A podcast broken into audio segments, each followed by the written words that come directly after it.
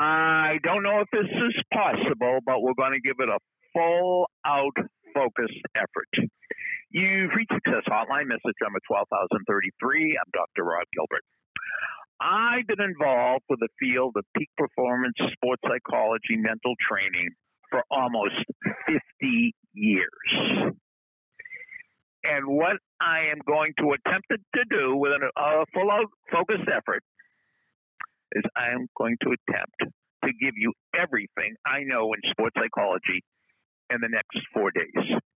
So the next four days, Thursday, Friday, Saturday, Sunday, February 1st, 2nd, 3rd, and 4th, is going to be a comprehensive, condensed look at the field of sports psychology. But let me tell you the problem with sports psychology. Everybody is interested in knowing about it. Everybody is interested in talking about it. Everybody is interested in reading about it, but nobody is interested in doing it. Like the most common thing. You say, Coach, how much of, say he's a golf coach, Coach, how much of the game of golf is mental? Oh, 80 or 90%.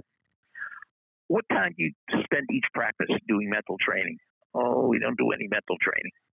You ask any coach, and they'll say the mental game is probably half of half of the total game, but they devote almost no effort to the mental game. So I'm going to give you the best things to do, and I know if you do them, you're going to get results. I know to do them, you'll get results absolutely positively. Period. Exclamation point. No question mark at all. So get ready. And if you have any questions about sports psychology, or if you have any stories you like about sports psychology, leave them after the beep. But buckle your seatbelt. We're taking off tomorrow, Thursday, February 1st. Everything you need to know about sports psychology in just 12 minutes or less. See you Thursday.